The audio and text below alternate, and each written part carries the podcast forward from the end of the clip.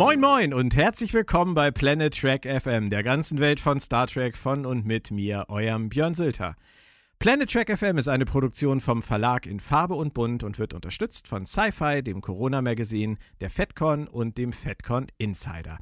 Ein kurzer Hinweis in eigener Sache noch. Von mir gibt es auf diesem RSS-Feed seit letzter Woche meinen niegelnagelneuen Personality-Podcast, der dreiköpfige Affe, Lebensanomalien, Nerdtum und Bananen. Alle Infos dazu gibt es via Soundcloud oder auf affencast.de und ihr findet den Cast inzwischen auch überall im Stream, also Audible, Spotify etc. Ich würde mich freuen, wenn ihr da auch mal reinhört. Zu Gast war zum Start der liebe Christian Humberg. Jetzt geht's aber um Star Trek Picard. Für die heutige Ausgabe Nummer 46 habe ich mir ein bewährtes Doppel eingeladen. Die Schöne und das Biest oder auch Claudia Kern und Moritz Wohlfahrt. Hallo ihr zwei. Ja, das Biest Claudia sagt dann auch Hallo Moritz, hallo Björn. Macht ein Biest so? Ja, ich, ich denke schon. Du da, solange du nicht singst, Moritz, kannst du Geräusche machen, wie du lustig bist.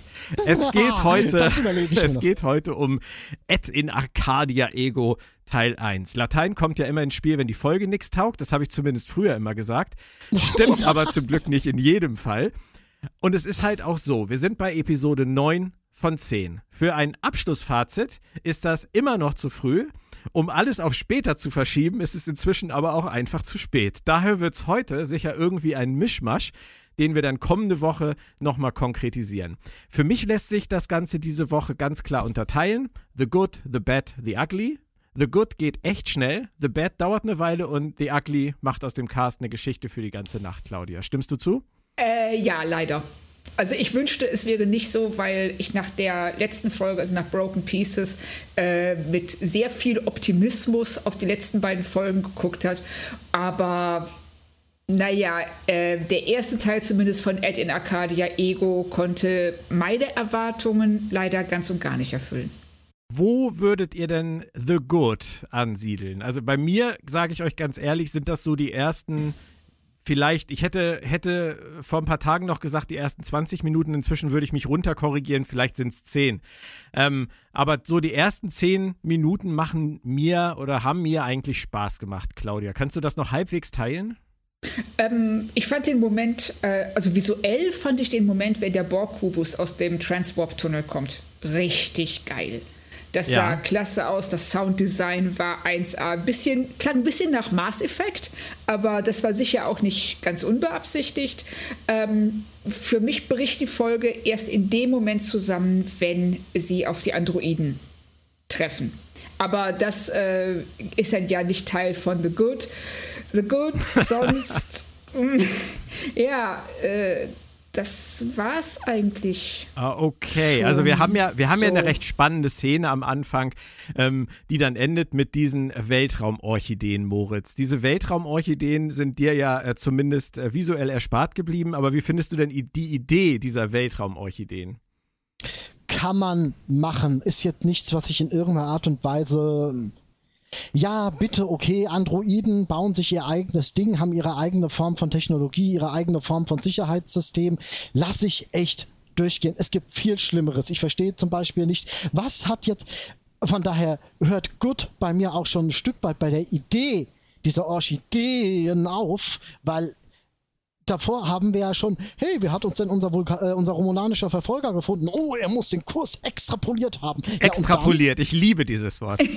ja, ja, er extra ah. hat sich hingesetzt und hat die Konsole so lange poliert, bis er den Kurs gefunden hat. Bis er den Durchblick hatte wieder, ja, ja. ja, ja, ja, ich hm. weiß natürlich, was extrapoliert bedeuten soll, aber ja. äh, so funktioniert es nun mal nicht. Naja, so und funktioniert Drehbuchschreiben, Moritz. ich habe jetzt. Oh, wir sind die los. Papier. Oh, doch nicht. Verdammt. Äh, ja, ja, ja. Nein, und vor allem, und da kommen wir auch schon. Letztendlich kommt jeder irgendwie zu dem Planet. Die Borg kommen zu dem Planet. Ja, dass sie, das, dass sie da noch so einen Kanal nutzen können, das lasse ich mir auch noch einreden. Aber wie kommt bitte der Herr Narik zu dem Planet? Wie gesagt, nee, der, der, fliegt, der fliegt doch hinter den her die ganze Zeit. Jo, aber war dann auch in dem Kanal drin? Ja, ja, der war auch in dem Kanal Klar, drin. er konnte ja, ja, den Kurs extrapolieren. und er hat sich dann so rein, rein poliert sozusagen. Lassen wir das mit dem Polieren, das macht mir irgendwie schlechte Laune. Ähm, das äh, mit der Orchidee, Claudia, ist dir aufgefallen, dass das ziemlich genau die äh, Grafik oder die, die visuelle Darstellung ist wie im äh, Intro von Star Trek Discovery? Ja, das dachte ich auch. Ist mir auch aufgefallen, ähm, äh, wobei mich das Prinzip äh, dieser Weltraumorchidee eigentlich, ein, also für mich hätte das super in TOS gepasst. In eine Classic-Folge oder vielleicht mhm. in gerade noch erste, zweite Staffel TNG. Aber und als Hommage hätte ich das auch akzeptieren können, wie auch einige Sachen, die später passieren. Aber ich sehe nicht, wo diese Hommage ansetzt. Also weshalb sie in diesem Zusammenhang kommen sollte. Und deshalb weiß ich nicht, ob es überhaupt eine Hommage war. Nö, war es nicht. Denke also ich, ich auch nicht. Also ich, ich sehe weder eine Hommage noch sehe ich äh, irgendwie einen, einen, größeren Zusammenhang. Ich habe eher die Befürchtung, die fanden das in ihrem Discovery-Intro so cool, dass sie gedacht haben, das müssen wir nochmal irgendwie als Effekt machen. Ja, aber ja, der Witz, äh, der Witz ja? ist aber daran auch wieder, äh, ähm, dass sie hier weiter dieses Dings da betreiben von wegen Recycling. Wir haben schon die Szene mit der ähm, Gedankenverschmelzung, ja. Mahnung, äh, Dings Aber das hat ja vielleicht da, immer noch einen Grund. Nee, das ist genauso recycelt wie alles andere. Also, okay. also wenn sie recyceln, das, recyceln sie. Dann das hat das fällt keinen für, Grund. Das fällt in den Bereich, müssen wir abwarten. Wolltest du gerade noch was dazu sagen, Claudia? Ähm, ja, weil, weil diese ähm, Hommage, die, die, beschränkt sich ja nicht auf die Weltraumorchideen. Wir haben ja auch, wenn die auf die Planeten landen, diese ähm, orange-beigen Felsen. Das ist ganz klassisch Star Trek und sogar das ähm, Aussehen der, wie ein Freund von mir sagte, Bachelor-Androiden. Ähm, ah, das, mm, äh, diese Kleidung, ja. diese, diese monochrom ah, oder diese einfarbige, ne? Äh, das, ja. ist, das hätte so, das gehört auf einen Hippie-Planeten aus einer Classic-Folge. Ja, jetzt hast du mir meinen Karlauer geklaut, Claudia. Oh, tut mir leid. Bring trotzdem für mich. Ja, später dann vielleicht so ganz überraschend. Ähm, Picard wird ja ohnmächtig auf einmal und brabbelt vor sich hin und dann gibt es diese Szene mit äh, Agnes Girardi, die ich grundsätzlich zu The Good zählen würde. Also die Szene mit Girardi mhm. an sich. Ähm, wie findet ihr das, dass das nach dem Pilotfilm oder nach der Pilotfolge jetzt doch wieder auf einmal so prominent aufkommt mit seinem iromodischen Syndrom, Moritz? Gewollt. Es ist einfach nur, ist, jetzt brauchen wir es und jetzt muss es sein, aber. Äh, aber wofür brauchen wir es? Lass uns da mal kurz dranbleiben. Wofür brauchen wir es? Äh, dann gehen wir aber jetzt schon in den Spoiler für die nächste Episode irgendwann. Oh nee, nee das finde ich jetzt doof, weil. Nein, wir wissen ja auch nichts. Oder weißt du was über die nächste Episode? Nö, aber äh, ähm, gemessen an den Details, die wir noch erfahren, äh, ja. von wegen. Okay. Äh, Okay, okay, dann, dann besprechen wir das später. Also du sagst, wir brauchen es jetzt wirklich ganz konkret für die letzten zwei Folgen. Eher für die letzte Folge, aber ja. Okay, weil man hätte ja auch annehmen können, dass es einfach nur ein äh, spannungsverstärkendes Element ist, wie sie es ja nee, immer gerne tun. Es, wir brauchen es dann auch noch, äh, kann ich später nochmal auf jeden Ja, da kommen wir später auch nochmal drauf. Meinetwegen, völlig in Ordnung. Aber die Szene an sich mit Agnes, die war eigentlich ganz nett, oder Claudia? Ja, die Szene hat mir auch gefallen. Das ähm, fand ich gut. Das, da kam auch genügend Emotion rüber. Ähm, was mich ein bisschen gewundert hat, ähm, ich hatte, hattet ihr auch im Pilotfilm schon den Eindruck, dass das so konkret tödlich ist? Ja, tödlich ja, ja aber nicht dass, nicht, dass das so äh, schnell ah. passieren wird. Ja, genau, das, das meine ich. Das ist letzten Endes, also ich sag mal, wie äh, eine starke Demenz oder so, irgendwann ist das tödlich, aber. Also ganz ehrlich, Claudia, ich fand im Pilot, in der Pilotfolge klang es so wie, Sie sind ein Mensch, Sie werden irgendwann sterben. Ja, genau. Also es klang so ein bisschen, naja, sie haben das jetzt halt und irgendwann führt das zum Tode, aber nicht, dass er auf die Uhr gucken muss. Nee, und vor allem nicht, dass das es jetzt, dass, dass das in der Mission jetzt schon akut wird. Also das. Ja, äh, ja. Wir sehen das da in, in, in dem letzten, im Finale von, von TNG, sehen wir das auf eine ganz andere Art und Weise. Das ist ein schleichender Prozess. Wupp, und wupp, wupp, Herr Wohlfahrt hat zum ersten Mal TNG gesagt. Wupp, wupp. Extra für dich. Und Seit Jahren muss ich mir dieses TNG-Gebrabbel anhören von ihm. Jetzt sagt Gebrabbel? er TNG. Ich fasse. Sei froh, dass ich nicht das nächste Jahrhundert sage. Okay, was war, was war im Finale von TNG? Ich habe jetzt gerade nicht Finale zugehört. von TNG, geblendet. wir wollen uns doch wieder auf bekanntes Territorium zurückbegeben. ja. Begeben. Ähm, da wird das ja als langsamer Verfall gezeigt, äh, der, ja, ja. der jetzt nicht wirklich zum Tode, zum sofortigen Tode führt. Ja, aber das ist ja auch schon Ewigkeiten her. Also das ist ja, das ist ja Jahre vor Nemesis gewesen. Also wir, wir sind ja, wie viele Jahre sind das zwischen äh, All Good Things und Nemesis in der Timeline? Also wir sind ja bestimmt jetzt bei, bei 20 Jahren oder so. Ja, aber Also- das ist doch exakt, äh, halt, halt, das ist doch, ähm, All Good Things zeigt doch auch, wie es in 20 Jahren mal für ihn Ja, sein deswegen, könnte. sag, deswegen, deswegen. Aber deswegen ist es doch völlig in Ordnung, wenn das sich jetzt verschärft, oder nicht? nee, so kam es Nee. mir damals einfach nicht rüber. Nee, es war einfach, es wurde als eine andere Krankheit geschildert als Mhm. ähm, jetzt in der letzten Folge. Also Ja, in der letzten sein. Folge klang es so, ähm, er hat, ich sag mal, er hat Krebs im Endstadium. Ja, er fällt halt irgendwann um und ist tot. Und bei ähm, Genau. All Good Things war es halt ein. bitte nicht. Jetzt weiß ich auch, was du meinst. Jetzt habe jetzt ist, jetzt hab ich verstanden, wovon du redest, Moritz. Da wurde es als äh, schleichender Verfall beschrieben und jetzt ist es halt so ein Bums und weg. Ja. Ja, Ja, also es wird okay. ja ganz konkret, dass er in Stimmt. nächster Zeit sterben wird. Deshalb reagieren die ja auch so heftig. Und ich hatte den Eindruck, dass die einfach nicht wussten, wo sie diese Informationen richtig platzieren sollen. Und deshalb äh, das auch so weit nach hinten gezogen haben, weil ähm, in den früheren Folgen, also gerade zu Anfang, wenn dieses, äh, diese Besatzung noch zusammenkommt, in welchem Kontext hätte Picard das erwähnen sollen? Oder wie hätte das erwähnt werden sollen und hätte es überhaupt wen interessiert? Ähm, doch, es hätte, man hätte es erzählerisch unterbringen können, wenn er sich vom äh, medizinischen Notfallhologramm da untersuchen lässt und er hätte auch mit dem reden können und sagen können, hier, es gibt da dies und welches und jenes und das sagst du bitte keinem anderen. Hippokratischer Eid, bla bla bla und äh, gib mir mal bitte dieses Medi, jenes Medi, welches Medi, aber sag's keinem. Ja, Hätte aber damit hätte. Ja, aber das hätte das Problem ja nicht gelöst, weil sie Das dann nicht, immer noch. aber wir hätten, wir hätten damit schon mal gearbeitet. Das wäre für uns ein äh, organisch entwickelter Faktor gewesen. Aber kann, Okay, das stimmt, Mal, das mal stimmt. ganz anders gefragt, wäre es nicht viel sinnvoller gewesen, diese Geschichte nur reinzubringen, wenn sie wirklich in der Staffel seinen geistigen Verfall hätten zeigen wollen? Sie brauchen halt jetzt äh, etwas, was es, was, was gewisse Dinge irgendwann akut werden lässt äh, oder gewisse äh, äh, Handlungen. Kann ja aber nicht mehr. wird. Kann ja nicht mehr.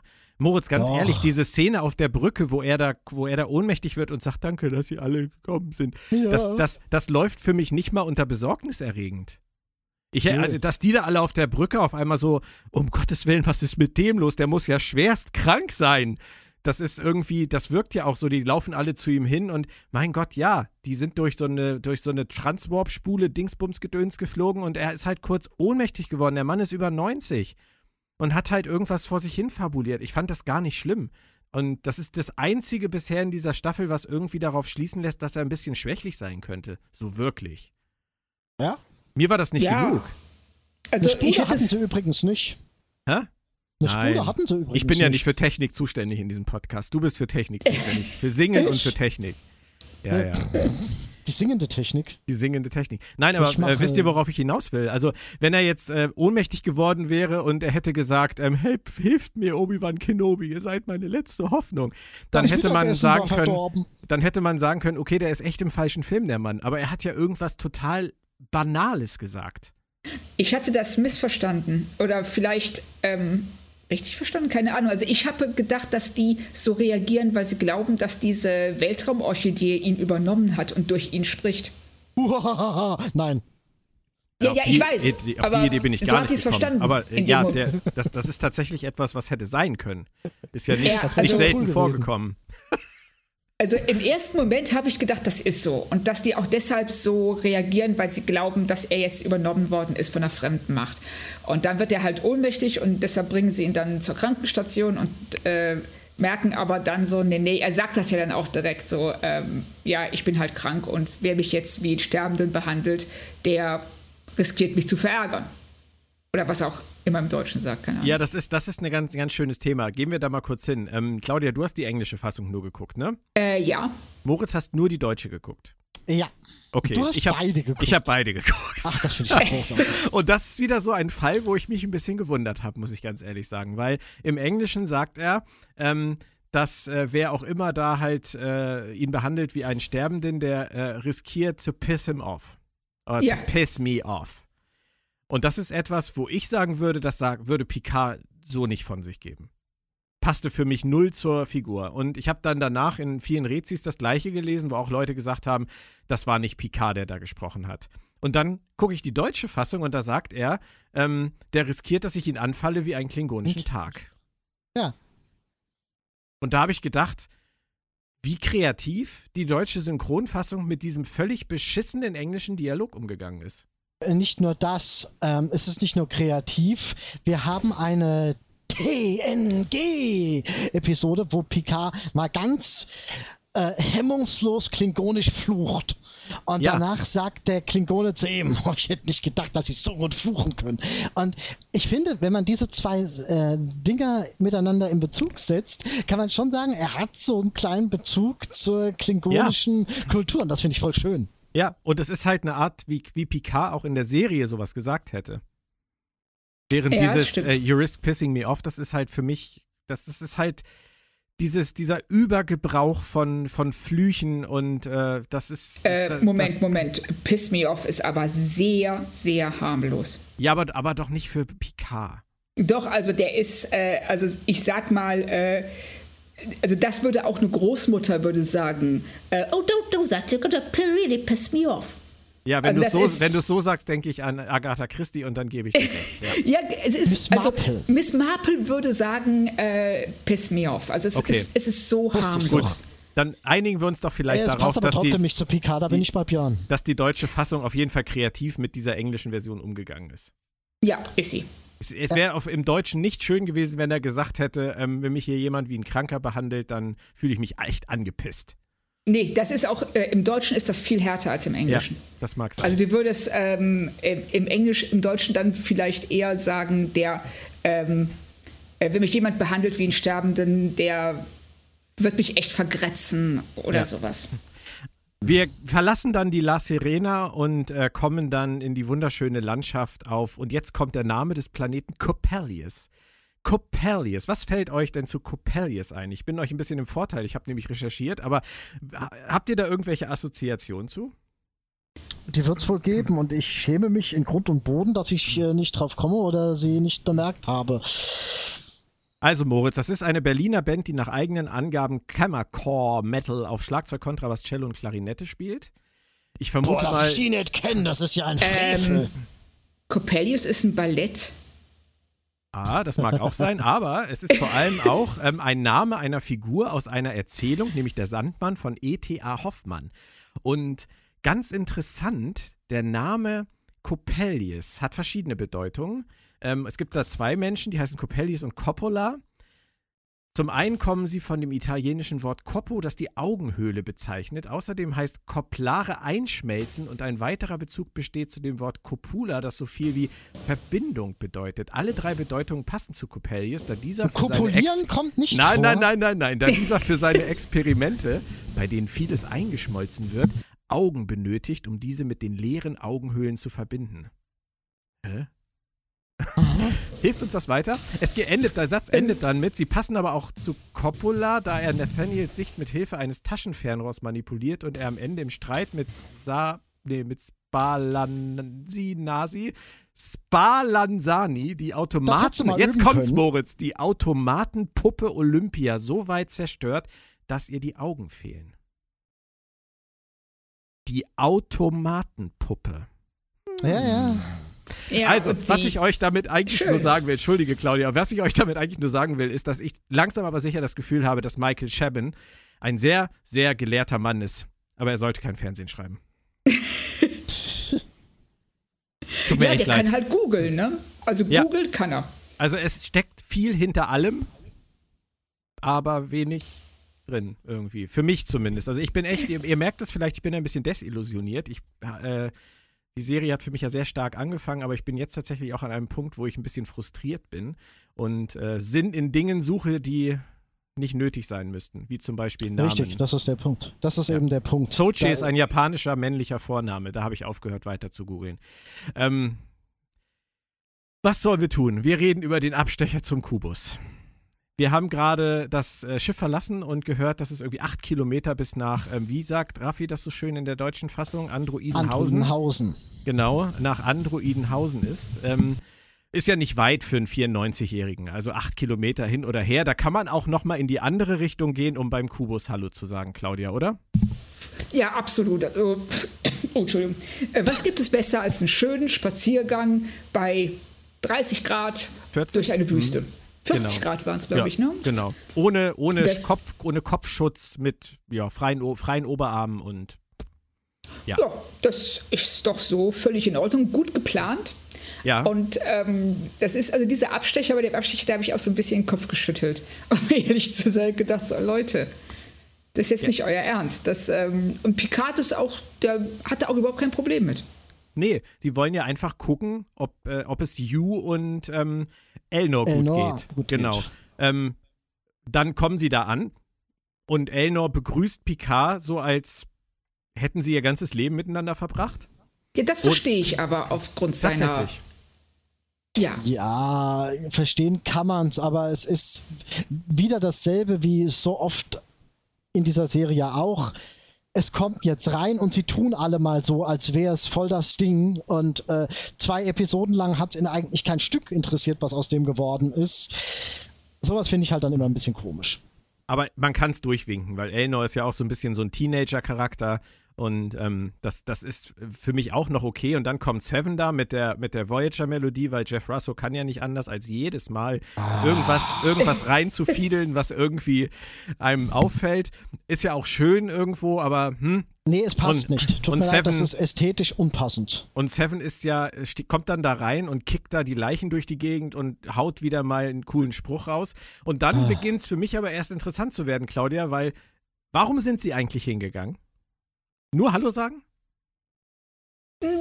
Nee, die wollten doch, also so wie ich es verstanden habe, die wollten gucken, ob äh, jemand überlebt hat. Vor allem okay, ja. Elnos und ja, ja. Äh, Hugh. Sie wissen ja nichts okay. von Seven. Und sie sind jetzt ein paar Kilometer Umweg gegangen, um zu gucken, dass es denen gut geht und lassen die jetzt aber alle zurück. Ja, weil es geht ihnen ja gut. Problem ja, ja, nee, klar. Und Elnor ist ja auch gar nicht mitgekommen, um sich auf, um Picard zu kümmern eigentlich. Nein, das macht überhaupt keinen Sinn. Aber obwohl wollte doch, er, Moment, er wollte, Moment. er wollte, aber Picard hat ihn nicht gelassen. Also, Picard hat ihn schon wieder nicht gelassen. Ja. Ja, ja. Aber, aber hatte Elnor nicht eh seine ähm, ähm, sein Augenmerk jetzt auf die Borg gerichtet, weil deren Sache noch hoffnungsloser ist als Picard? Nee, das hat, das hat Picard ihm gesagt, dass die XBs seinen Schutz brauchen. Ja, ja. genau, aber er, er hat es doch angenommen. So ja, ja, aber ich verstehe den Sinn halt nicht. Das ist halt, äh, warum, warum ist der überhaupt mitgekommen? Um, um auf alle möglichen Leute aufzupassen, bloß nicht auf Picard. Und auf die passt er dann auch nicht gut genug auf, weil Yu ist ja auch tot. Also, hm. Ja. Also, ich, ich würde die Leute halt auch gerne mal dabei haben, weißt du? Ich würde Seven auch gerne mal dabei haben. Für mich läuft die so mit. Das ja, die laufen, ja, sie wissen äh, ganz oft nicht, was sie mit den Leuten anfangen sollen. Ja. Ähm, also hier, denke ich mal, haben sie Elnor deshalb nicht mit reingenommen, weil sonst die gesamte Endsequenz der Folge nicht so hätte stattfinden können.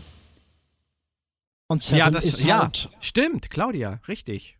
Da wäre er eingeschritten so, unter Umständen. Ja, auf jeden Fall. Und Ach, Seven ist halt Fanservice. Auf, auf, auf Fanservice ja. basiertes Storytelling, was aber letztendlich kein äh, Innenleben hat. Kein echtes, kein vernünftiges, kein gutes. Was ja das Hauptproblem von Fanservice im äh, Generellen ist. Ja. Mhm.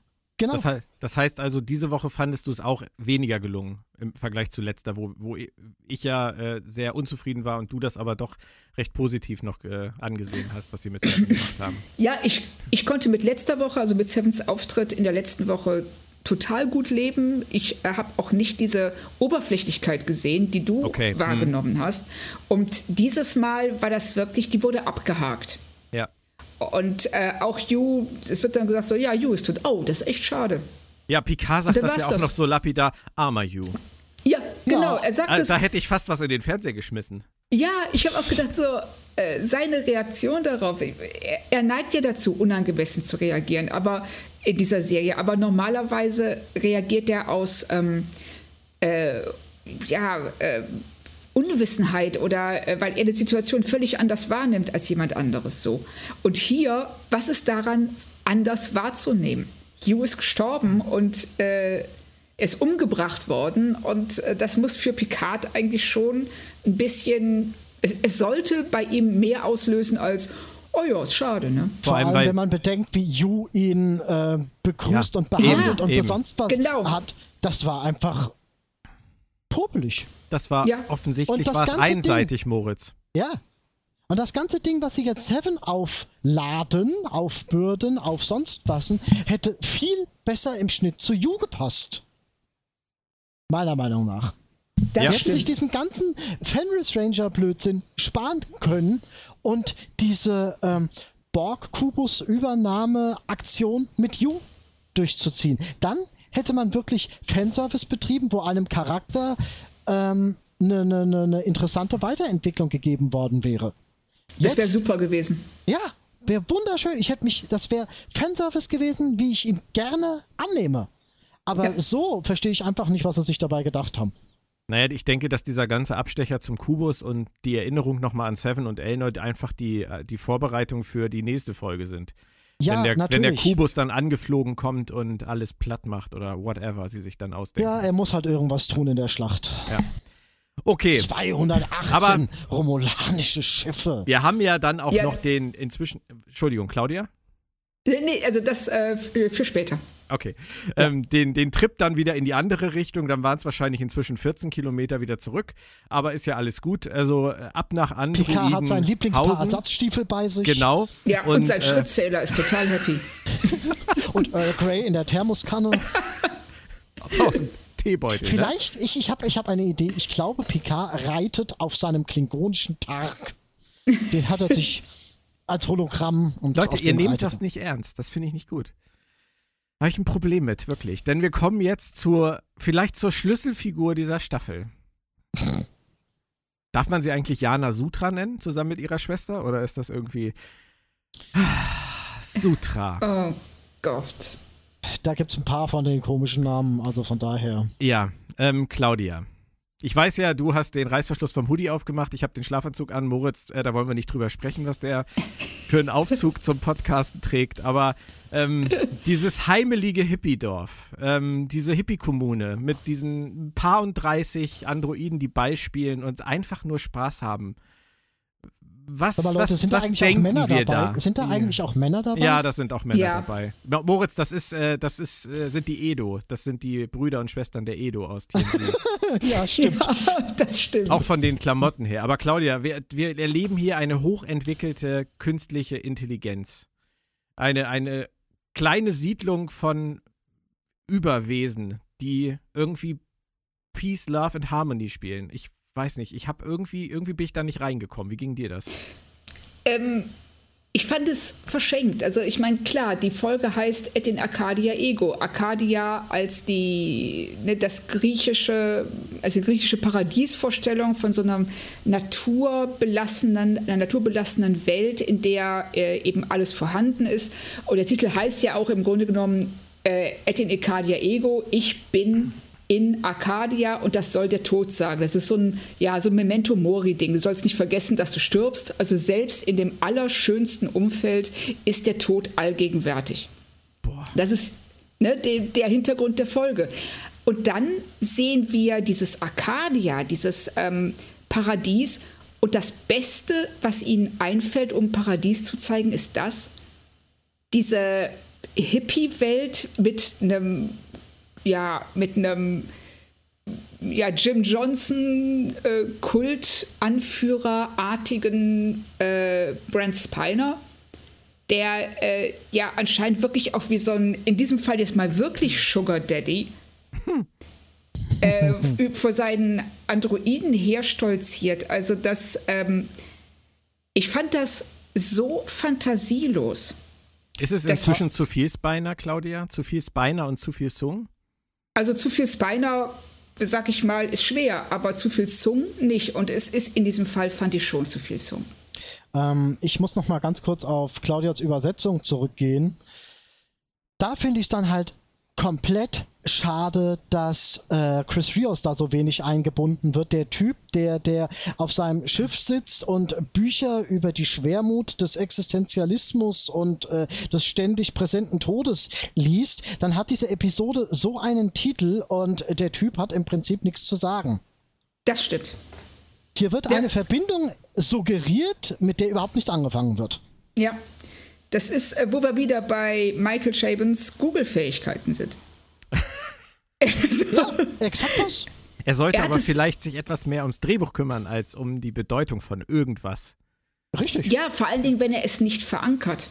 Ja. Also, na klar, wir äh, sehen schon diesen Zusammenhang zwischen, äh, wir haben hier eine äh, komplett ähm, in Frieden und Harmonie lebende Androidengemeinschaft, in die das, das Fremde eindringt. Und das Fremde ist gefährlich und bringt den Tod zu ihnen. Ja. Ja, Nur, aber ich. Ja, warum ist diese Gesellschaft, in der sie leben, so uninteressant? äh, ich muss euch ja vor allem sagen, für mich kommt das überhaupt nicht rüber mit der Idylle. Für mich kommt das rüber wie The Ordnance 2.0. Ja. Also äh, die, die, die sind alle irgendwie so ein bisschen äh, pseudo-käsig, Schmierendrama, intrigant und, und, und ja. irgendwie alle pissig und, und, und es ist, es ja. ist ein bisschen merkwürdig. Moritz, wie, wie hast du den Zung wahrgenommen? Diesen neuen Zung? Zung äh, als letztendlich als wir brauchen einen, wissen aber nicht so ganz genau, wie wir es machen wollen. Für mich war der Typ irgendwie nichts Halbes und nichts Ganzes. Ich frage mich, wofür brauchen wir ihn? Und Claudia, warum ja, ja. heißt er, warum heißt er Altan Inigo und warum hat er die Initialen AI? Weil Michael Shapen echt super googeln kann? Nein, okay, du glaubst also, also, nicht, dass er ein, ein Androide ist? Nein, glaube ich nicht. Nein. Okay. Nein, dann, nein, ist er also, dann ist er also wirklich der Sohn wahrscheinlich von Nunien Sung und von Juliana Sung. Ach, und Seitensprung, hallo? Ja, das gut. ist nicht gesagt. Sie, das ist sie, nicht sie schaffen es ja auch nicht, äh, Juliana Taylor zu erwähnen oder Lord zu erwähnen. Sie haben auch Lal nicht erwähnt. Es gab ja mal mhm. irgendwann dieses Gerücht, sie dürfen nur noch 75 Prozent dessen verwursten, was es mal in Star Trek gab. Ach, dieses Blöde. ja, ja, ja, Nein, genau. aber ganz ehrlich, ne, warum fallen diese Sachen alle hinten über? Sie, sie tun uns Sachen an, wie Bruce Maddox und Ichep, aber ich, ich hätte Law und ähm, Juliana Taylor hätte ich viel schlüssiger gefunden in dieser Geschichte. Äh, was ich am schlüssigsten gefunden hätte, wäre, wenn da jetzt ein Roboter Maddox aufgetaucht wäre. Und das hätte ich halt auch wirklich schön ja, gefunden im Beispiel. Sinne des Charakters. Oder ein Maddox. alter Lore. Ein alter Lore, der es geschafft hat zu altern. Äh, ja. Ja, also, durchaus. Also, zumindest lieber äh, als äh, den nächsten äh, Zung-Sohn, über den wir noch nie was gehört haben. Richtig. Und ja. das in einer vorletzten Episode. Äh, man, man, man, man stellt in einer vorletzten Episode keine Fragen mehr. Ist meine Sicht der Dinge. Ja, also sie hätten sich das vor allen Dingen alles ersparen können, wenn sie Maddox nicht so früh umgebracht hätten, sondern Maddox auf der Androidenwelt gewesen wäre. All das, was äh, Altan hier sagt, hätte Maddox genauso sagen können. Richtig. Ja, das stimmt. wir kommen wir dann halt Spiner und da sind wir wieder bei diesem ja. Hommage, Fanservice, ja. bla bla bla. Und das Aber sie hatten Spiner doch schon. Warum muss er denn noch eine Rolle spielen? Weil äh, ähm, solche Arrangements, solche Episodenarrangements immer über drei Episoden gehen. Ah, Scherzkeks. Aber ist euch das noch nein, nie aber aufgefallen? Ganz viele Arrangements oft, gehen immer ja. über drei Episoden. Ja, aber ach, Leute, das ist, es wäre doch echt nicht nötig gewesen, so viel zu wiederholen. Also du hast diese Augments-Geschichte ja schon angesprochen und wir haben ja auch totale Anleihen zu ähm, Angriff der Borg, also Descent aus TNG. Es mhm. ist, man hat fast das Gefühl inzwischen, ähm, sie haben mehr kopiert, als dass es dann tatsächlich noch eine Hommage ist. Also am Anfang habe ich ja noch gedacht, ey, cool, Lal-Geschichte, dass sie das ausgeraben haben, Maddox, geil. Aber jetzt inzwischen wirkt es für mich halt doch ein bisschen wie ein, wie ein Puzzlespiel aus dem TNG Best-of. Ja, sie puzzeln und lassen nichts wachsen. Das ist das Problem an der ganzen Sache. Hübsch gesagt. Ja, ähm, stimmt. Wir haben dann die Szene, die im Prinzip die ganze Story der Staffel ja so ein bisschen auf den Kopf stellt, als Sutra ähm, und Agnes Jurati einen Mindmeld teilen, weil, man höre und staune, Sutra ein paar Bücher gelesen hat, zum Beispiel die Lehren des Surak. Ist es so einfach, Claudia? Oh, anscheinend. Also wenn, ich, wenn du ein positronisches Gehirn hast, ist es anscheinend so einfach. Ja, also anders, ja, anders kannst du es nicht sehen, weil sie hat es getan, ergo ist es möglich. ja, aber hier orientiert man sich einfachheitsmäßig auch wieder extremst an TOS. Ja. Ich finde, es gibt Dinge, die sollte man einfach nicht mehr machen. Und äh, äh dass ein Roboter, äh, ein Android, ein synthetischer, eine Gedankenverschmelzung durchführt.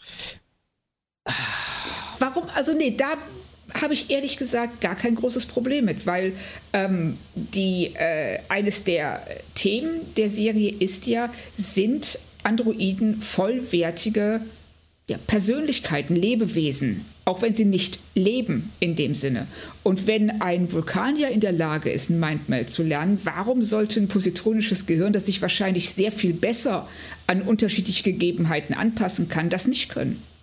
Ich war nie ein großer Freund der Gedankenverschmelzung. Äh, für mich war es aber immer ein Ding, ein vulkanisches Ding. Das konnten Vulkanier und äh, wenn es nach mir ging, kein anderer sonst. Ja, auch ich keine glaube, Roboter, auch keine Menschen, auch keine Klingonen. Weißt du, da könnte ja jeder Klingone herkommen. Ja. Jetzt mache ich mal eine Gedankenverschmelzung. Klingonen, Klingonen haben kein positronisches Gehirn.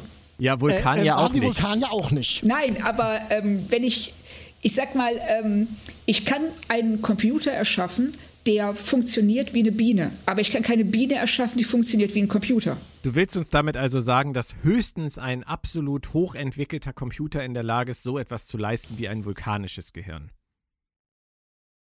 Ähm, ich Mehr will sagen, natürlich. dass ja, dass, ein, dass so ein Computer, also dieses, ne, so wie es uns jetzt hier verkauft worden ist, dass äh, äh, sie, dass Sutra in der Lage war, äh, das zu lernen. Und das wäre sie, glaube ich, nicht Gut. gewesen, wenn sie äh, was anderes wäre als eine hochentwickelte Androidin. Es war ja auch wichtig letztendlich, damit wir jetzt endlich mal die ganze Warnung sehen dürfen. Und jetzt, Moritz, ah, wissen wir das ja. Das ist auch wieder so ein. Jetzt wissen wir ja auch endlich, was Sache ist, nämlich irgendeine synthetische Entität warnt. Föderation, Föderation. Warnt die Androiden vor den organischen. Mhm. Und bei diesem ganzen Warnungsgedöns, Claudia, habe ich mich die ganze Zeit eigentlich nur an Battlestar Galactica erinnert gefühlt. Ähm, ja, ja, schon. Also das fand ich jetzt aber gar nicht mal das Herausragende, sondern dass ähm, Sutra da einen Riesenaufriss macht, wie falsch die Organischen das alles verstanden haben. Aber die haben es doch genau richtig verstanden. Die Jadwasch haben es richtig verstanden, ja. Ja, es ist, äh, es kommen die synthetischen und die zerstören alles organische Leben. Genau. Ja. Und sie stellt es aber so dar, nein, das ist keine Warnung, sondern das ist ein Versprechen, dass genau. wir das schaffen können. Also sagst, ja, aber das ist nur eine Frage der Perspektive. Es ändert nichts daran, das für die organischen. Das, sie haben es völlig richtig wahrgenommen. Ja, das Ende wird das gleiche sein, im Zweifelsfall. Ja. Also es äh, ja, macht keinen Unterschied. Anders. Und, wer, ist, ähm, wer ist denn diese Entität? Ich glaube, äh, dass es was total Böses ist. Naja, das, wie äh, gesagt, äh, das ist doch schon, halt, halt, halt, das haben sie doch oh, eigentlich ganz gut, das haben sie doch eigentlich schon komplett erklärt, von wegen, es ist eine Galaxis umspannende, jenseits von Zeit und Raum. Die wohnen direkt neben den Propheten und trinken Kuchen und essen Kaffee zusammen und äh, äh es ist halt wieder der ober-über-grotesk-Kram, den es schon immer gegeben hat, seit 300.000 Jahren. Und der kommt dann halt, wenn er Hallo ruft. Also ist es nicht Control? Nö. Oh, nee. Kein Control, Crossover.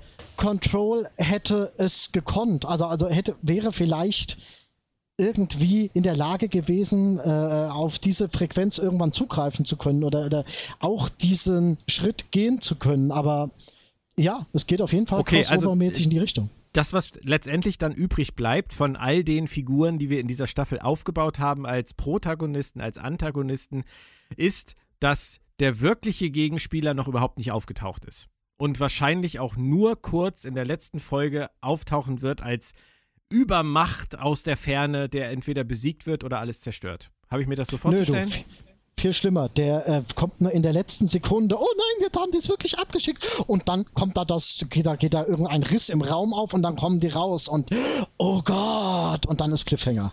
Nein! Doch, genau Nein! so sehe ich das auch.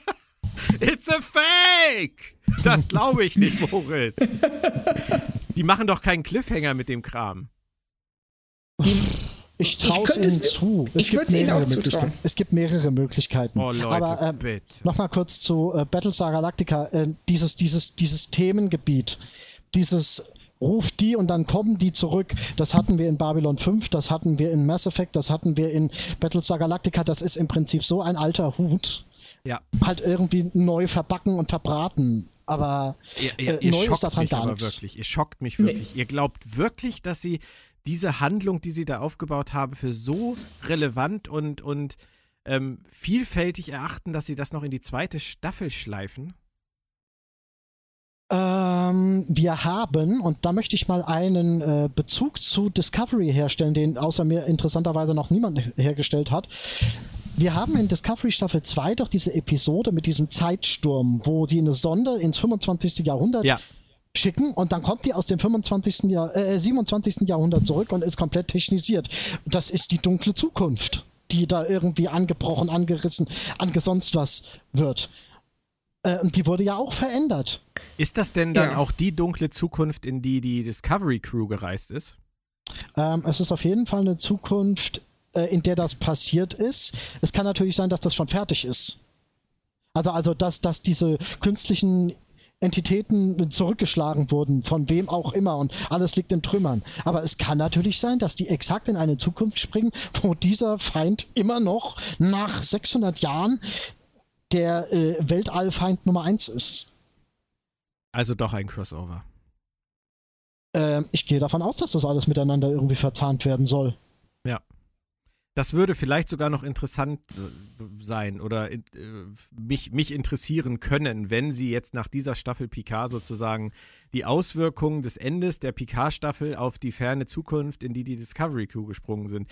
Nur, äh, es wäre schön, wenn dann nicht Burnham alles rückgängig machen könnte, damit Picard wieder ein schönes Leben haben kann in der zweiten Staffel. Vor allem ist der Zukunftssprung dann komplett für den Hintern. Richtig. Richtig, stimmt. Oder wird also dann wieder rückgängig gemacht durch das, was Picard in Staffel 2 macht. Oder Picard taucht dann in Staffel 3 in Discovery auf. Oh das sind alles Igitt-Szenarien. Ja, das sind Igitt-Szenarien. Aber ja, ihr habt mit den Igitt-Szenarien angefangen. So. Äh, ist richtig, aber jetzt sag mir mal, was, was würdest du? Wie, wie geht das deiner Meinung nach aus? Was ist deiner Meinung nach der Cliffhanger? Was passiert jetzt? Moritz, äh, äh, nochmal keine Ahnung. Und ich muss dir ganz ehrlich sagen, ich weiß nicht, woran das liegt, dass ich keine Ahnung habe.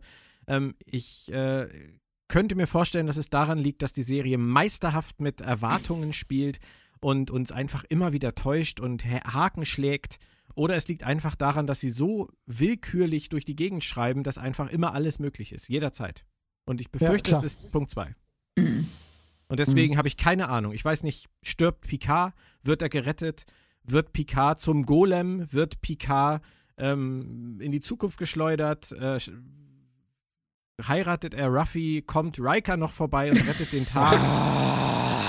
Das also, war eine derartig. Hier, Leute, jetzt. Jetzt bringe ich ein und danach können wir zu einer anderen Szene übergehen, die das untermauert.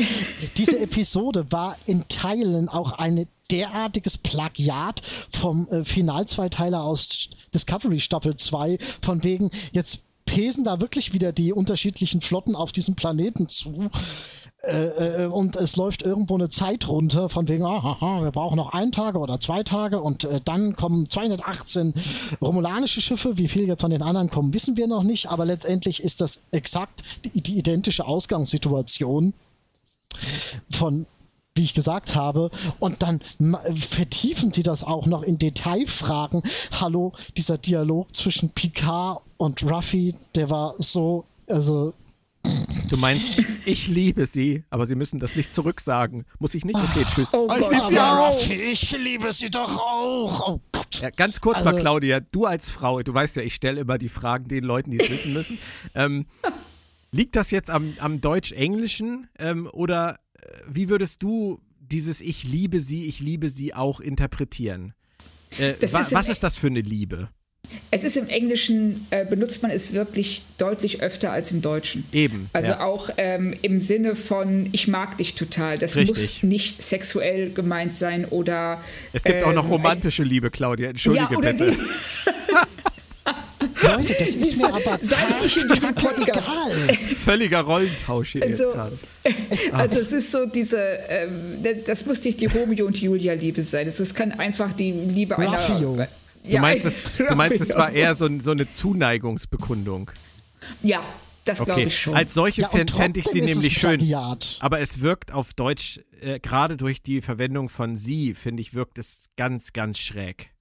Ja, sie also, haben halt versucht, die haben das schon gemerkt, dass sie äh, äh, dass mit dem Wort Liebe da in äh, da auf dünnes Eis kommen und haben deshalb äh, dieses Sie beibehalten, um die Distanz wiederherzustellen. Aber es funktioniert natürlich gar nicht. Nur wenn du äh, dich an die Mundbewegungen auch noch halbwegs halten musst, ja.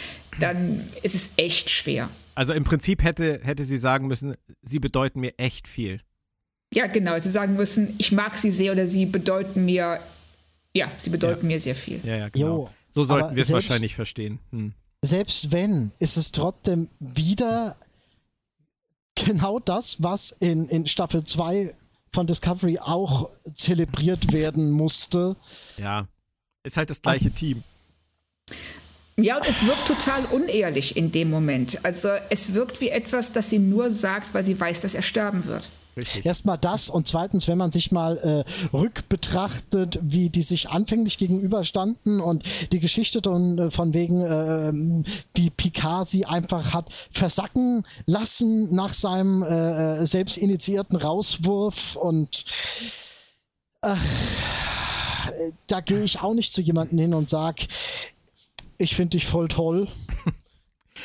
Wechseln wir lieber das Thema. Du hast das ja eben schon vorgeschlagen, Moritz. Ich habe noch ein paar Sachen, die ihr mir erklären müsst. Äh, da bin ich nicht so ganz mitgekommen. Narek hat nicht mehr wirklich einen Sinn in dieser Handlung, oder? Was hatte der jetzt vor in dieser Folge? Ich meine, ich fand auch sein Ich liebe dich zu Sochi wieder total äh, nervig. Und, Claudia, ähm, was bedeutete das? Das, bedeutet das war doch einfach nur unehrlich, oder Claudia? Das glaube ich auch, ja. ja. Also ich denke, äh, ich bin mir sicher, dass er auf dem Borg-Kubus tatsächlich Gefühle für sie hatte. Aber in dem Moment, wo er tatsächlich erkennt, dass sie eine Maschine ist, äh, ist ihm das. Also er hat immer, er hat irgendwo immer noch Gefühle für sie, aber er weiß auch, dass aus seinem ganzen Hintergrund als ähm, äh, als Romulaner und ähm, seiner Abneigung gegenüber Maschinen, dass das ein grausamer Witz des Universums ist, dass mhm. er ausgerechnet sich in eine Maschine verliebt hat. Und er würde das nie, äh, er würde dem nie ja, folgen oder er würde diese, die, diese Liebe nie höher stellen als das, was er ist, als, ja, als eine Pflicht. Jo, also sind wir doch an dem Punkt am Ende, dass er, Entschuldigung, dass er das Lager wechselt und dann doch noch für seine Liebe kämpft in der letzten Folge. Vielleicht auf dem Kubus, an der Seite von Elnor und Seven. Doch, genau das wird er tun. Weil das wir könnte haben ich mir exakt, auch vorstellen, ja. Wir haben hier exakt auch wieder Plagiat aus Discovery Staffel 1 von wegen Bock und Burnham. Das ist ja, ja. Äh, aber wie, auch wieder so dieses, äh, du bist jemand ganz anderes und du hast mich äh, unbewusst belogen und, und, und sonst wie und sonst wo und sonst was. Ganz schrecklich, ganz fürchterlich. Aber und wieso, jetzt muss er sterben. Und wieso hat äh, Sutra ihn rausgelassen? Äh, weil sie ihm den Mord an, ähm, wie hieß die, Akana? Ja. Äh, weil sie ihm den Mord an Arcana in die Schuhe schieben konnte. War, weil er war das nicht, das war sie. Ja, natürlich war sie das. Und was bringt ihr das? Können wir das nochmal kurz klären? Ja, sie will doch etablieren, dass die Organischen alle böse sind. Und das haben die noch nicht gemerkt, in all ihrer Weisheit und ihrer Intelligenz. Und Wieso? Die Organischen sind doch nicht böse. Die sind doch vom Prinzip her nicht böse. Aber die Warnung ist doch eindeutig.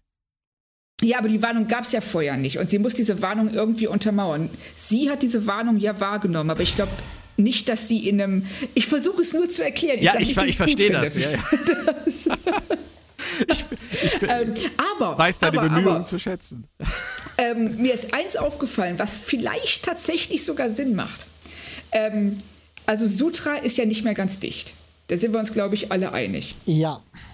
Ähm, wenn auf dem Borg-Kubus als Ramda, die ähm, Romulanerin, die romulanische Borg, mhm. zu Suji sagt, äh, irgendwie so, bist du diejenige, die überlebt hat oder bist du diejenige, die tot ist?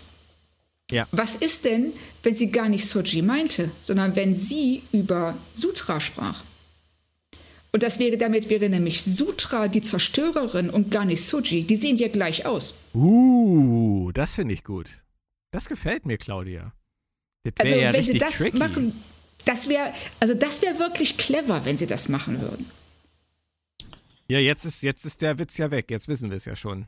Also, jetzt wird es mich nicht mehr überraschen. Aber ich finde die Idee wirklich gut. Nee, wirklich. An ähm, sich ist die Idee aber trotzdem gut. Das ändert ja nichts daran, dass nein, die Idee nein, nicht nein, gut ist. Nein, wirklich. Das ist, ein, ist eine sehr, sehr hübsche Idee. Leider ist keine der hübschen Ideen aus diesem Podcast bisher aufgegangen in dieser Staffel. Ja, ich wollte das jetzt, ich wollte das eigentlich gerade unter den Tisch fallen lassen, aber das stimmt nee, leider. Nee, nee, nee, das nein, das ist, das ist nein, wirklich schön. Ist, ist ähm, wir hatten doch auch diesen Satz von Ramda, ähm, ich habe dich morgen gesehen. Mhm. Ja. Haben wir den eigentlich schon aufgeklärt? Nicht wirklich, nee. Mhm. Müssten wir vielleicht auch noch mal ran. Ja, aber das ist dann auch ohne unken zu wollen, aber das ist dann kommt dann auch wieder. Ich sehe für die nächsten Episode dann auch wieder Dinge, die aus dem Nichts herauskommen, die davor nicht äh, organisch länger gewachsen sind. Ja. Ja, ich hoffe auch unter anderem, dass sie der Folge auch mehr Zeit zum Wachsen geben als der letzten, die hier mit mhm. ihren 45 ja, Minuten. Ja, man merkt es wieder, man merkt es. Ja. Und da waren teil, teilweise kam es mir wirklich so vor, als ob ganze Szenenblöcke fehlen würden. Ja, mhm. aber dafür waren die Szenen, die drin waren, dann teilweise unnötig lang und unnötig ja, gehaltlos. Richtig, sie haben ähm, eine ganz, also sie haben, ich sage jetzt mal, ganz große Pacing-Probleme. Also das, was sie zeigen gegen, verglichen mit dem, was sie einem nur erzählen oder was sie, im, was sie implizieren. Mhm. Ähm, da ist ein Ungleichgewicht, das, die, das sich durch die ganze Folge zieht. Also sie haben da eine ganz seltsame äh, Auswahl getroffen. Ja. ja. Wie schätzt was ihr? Ja auch, Achso, bitte Moritz. Ähm, da fällt mir gerade noch so ein Moment ein, den ich unglaublich schrecklich fand, war, wie Picard sich äh, kurz vor Schluss nochmal aufspielt als, als, was ja. eigentlich eine schöne Idee ist. Aber er spielt sich dann so unglaublich auf von wegen und wir fliehen alle und dann setze ich mich für euch ein und jetzt kommt ja. das Beste und die Föderation wird auf mich hören. Und Zung sagt, so. nein, wird sie nicht. Ja, äh, richtig, äh, aber wie konnte Picard sowas nur sagen? Da denke ich mir, ist denn alles an dem was in seiner eigenen Serie passiert ist, an ihm vorbeigegangen. Ja, und vor allen Dingen sind die letzten Folgen an ihm vorbeigegangen, wo ja. er ja mit, ganz klar mit dem konfrontiert wurde, mit den ganzen Versprechungen, die er gemacht hatte, die er nicht halten konnte. Und jetzt stellt Auch er das? sich hin und macht ja. exakt das Gleiche. Aber Claudia, er hat doch in der achten Folge, hat er doch mit Clancy gesprochen. Und hat Clancy ja. dazu bekommen, dass er eine Armada bekommt von ja. der wir noch überhaupt nichts wissen, ob die überhaupt genau, rechtzeitig. Genau. Was, was hat er dann denn jetzt überhaupt versucht, der Sternenflotte mitzuteilen, genau? Wo die Armada hinfliegen muss? Ich vermute. Nö, die fliegen einfach nee, den vielen Romulanern hinterher. Genau. Können die das nicht extrapolieren? Verdammte Axt. Nein, aber. Die, nee, die, Politur ist ihnen ausgegangen. Ja, genau. Nein, aber ich habe mich das wirklich gefragt, weil er hatte doch eigentlich schon von Clancy die Zusage dieser Armada. Und dann versucht er mhm. jetzt in der neunten Folge ständig da anzurufen und erreicht da keinen. Ich meine, klar, die sind alle schon in ihre Schiffe gesprungen und sind alle schon auf dem Weg. Und wie Moritz sagt, fliegen den Romulanern hinterher. Dürfte ja nicht schwierig sein. Aber ähm, Dennoch, ich fand es merkwürdig, dass er jetzt noch so umständlich versucht, da nochmal anzurufen. Ich habe mich halt gefragt, warum. Ja, natürlich ist es merkwürdig. Ja, ist es auch. Ja. Wirkte irgendwie Aber für mich, als hätten sie da nicht ganz ihre Drehbücher bereinigt. Ja, sie machen da vor allen Dingen, sie versuchen da ein Problem zu etablieren, das gar keins ist. Richtig. Genau. Ich, also ich zum Beispiel hätte jetzt ohne diese Szene in Episode 9 mich nicht gewundert, wenn in Folge 10 die Armada der Sternflotte aufgetaucht wäre, der Föderation. Richtig. Wir haben allerdings nicht gesehen, dass äh, Picard Clancy gesagt hat, welcher Planet das ist, aber davon kann man ja also so viel wie die vor, ja, ausgehen. So ja. viel wie die vor, voraussetzen, dass wir darüber nachdenken ähm, und uns selber irgendwas zusammenreimen, würde ich mir das jetzt tatsächlich auch selbst zusammenreimen können dass er denen sagt, wo sie hinfliegen sollen. Ja, schon. Wenn Clancy ja. sagt, du kriegst eine Armada Klar, und er sagt, Dankeschön, aber ich verrate dir nicht, wohin. Haha, weg bin ich. Finde mich. Vielleicht rufe ich nochmal an. Das ist ja vielleicht aber auch nicht. Wir vielleicht aber auch nicht. Und vielleicht gehst du auch nicht ran. Haha. oh Mann, Leute. Aber nee. Leute, wo, woher hat denn eigentlich, äh, woher haben die Satwasch eigentlich diese Riesenflotte? 209 ja, ja, das ist, Schiffe? Das ist auch wieder 18, sowas. 218. Un 18, oh nee, das geht gar nicht. 209 nee, hätte ich noch gekauft, nicht. aber 18. Nein, nein, nein. Äh, das ist diese, diese, diese generelle groteske über, über, über, drüber äh,